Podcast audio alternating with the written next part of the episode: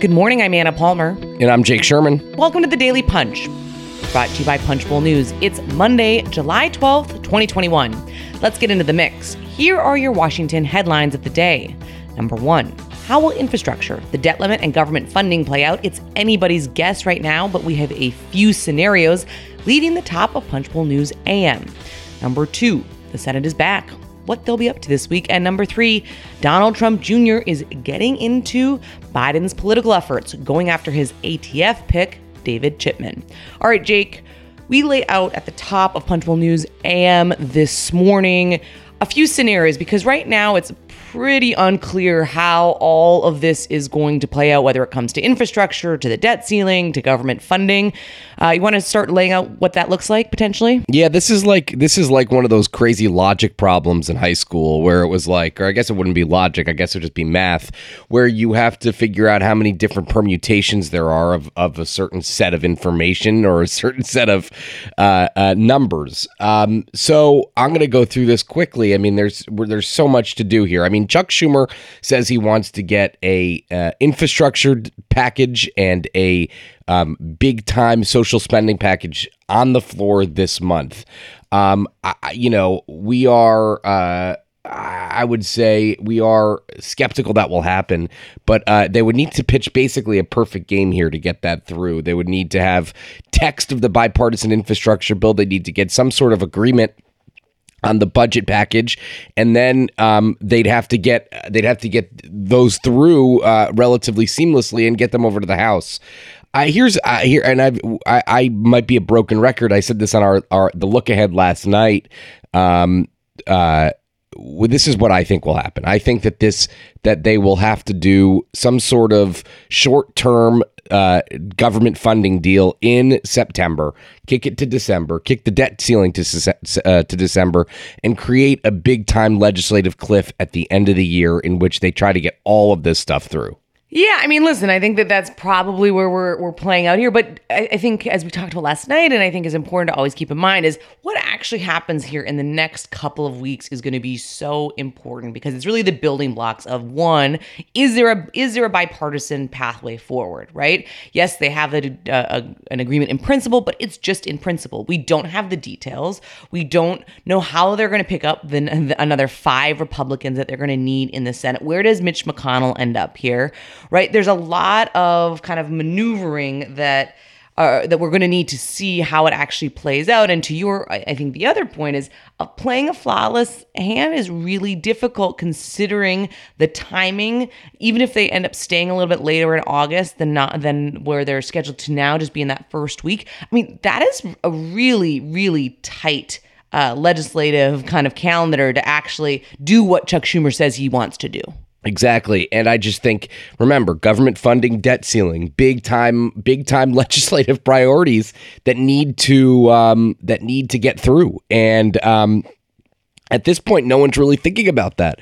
So, just so much going on for these last five months of the year, four and a half months of 2021. Um, and we're going to be all over it. All right, let's move on to the number two story of the day. The Senate is back. Let the games begin. So, the Senate is returning from a two week recess with a ton to do, as we just talked about. Uh, in, in addition to Schumer continuing to push his two track approach, uh, to do that, he is going to need to come up and find an agreement on the budget. And that means everybody from Bernie Sanders, the chairman of that committee, to Mark Warner, uh, clearly much more of a moderate, business centric Democrat are going to have to agree to something when it comes to the budget. That's going to be a pretty, uh, pretty, pretty tough road there. Yeah, that's right. Um, and also, you know, we sneakily have a lot of news in this item um, about the Senate sc- schedule. So Schumer is going to meet with the budget committee this week, uh, early this week, uh, to try to craft some sort of agreement. Um, and um, so right now, Axios reported uh, yesterday that they're looking at a three and a half trillion dollar budget reconciliation package. So three and a half trillion dollars of of room to fit policy in. Uh, and Maureen Dowd spoke to Bernie Sanders over the weekend, and or the story ran over the weekend. I don't know when she spoke to him, and uh, he said that two to three trillion dollars is way too low. So you know, th- there's your first pressure point. Then the uh, the members of the G10 or the you know whatever we're going to call them the the 10 people looking to get a bipartisan infrastructure package they need to get a um, they need to get their policy in order. They need to get their bill written. Uh, so that's gonna, you know, that will be a, a, a, huge thing that we're asking people this week on Capitol Hill. Where is your plan? Uh, how when should we expect it, et cetera, et cetera. Um, so anyhow, th- those are. Then we have these. We have the the uh, um, committees are have a lot of work this week as well. We have uh, Jerome Powell on Capitol Hill to talk about uh, uh, the semi semi annual report to Congress about the economy. So just a, a real lot of uh, uh, action this week on Capitol Hill. All right, let's on to the number three story of the morning. Donald Trump Jr. is going to press red state Democrats on Joe Biden's ATF nomination. We actually got asked about this. David Chipman, uh, he is the nominee uh, that Joe Biden has put forward to lead the Bureau of Alcohol, Tobacco, Firearms, and Explosives. Um, you know, he is he has worked in this area for a long time. More recently, become a big gun control advocate, working with former Representative Gabby Giffords, the Democrat from Arizona, and her group.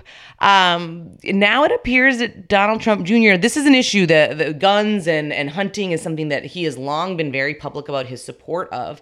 Um, but he is going to be appearing on television to push Democrats to oppose the nomination. And I and we are also reporting that he plans to add some paid advertising and or mail to the effort. Yeah, you know, we don't spend a lot of time talking about um, uh, the Donald Trump or Donald Trump Jr. for that fact because they're not in governance, and our, our focus is governance. Um, so, um, but here's something interesting. I mean, Donald Trump Jr. is here pushing for uh, uh, uh pushing against David Chipman. Uh, Trump Jr. is obviously a very um, uh, big gun advocate. He this is something that uh, a policy that he cares about, a policy that he is um, he's all over. Um, and I, you know, I'm not sure that. So in and of itself, Trump Jr. doing this is not terribly interesting or dispositive, but what it represents, I think, is which is the um, idea that David Chipman's nomination is a is a big a big fight, and uh, I, and I think that that frankly, red state Democrats have a tough vote ahead of them here. Yeah, I just think it's really important to to look at you know who hasn't actually weighed in yet, whether or not Donald Trump Jr. is going to be the, uh, to your point, the positive fa- dispositive factor of whether they would vote for him or not. I, I think that's less uh, interesting. What is actually very interesting is to watch what do Democratic senators like Jon Tester from Montana, Joe Manchin from West Virginia, Kyrsten Sinema from Arizona, Angus King from Maine, and Maggie Hassan of New Hampshire uh, do because none of them have committed one way or another about how they're going to vote. And so far, Chipman's nomination isn't scheduled for a floor vote yet. So, certainly something to watch in terms of what Chuck Schumer does there as well. All right.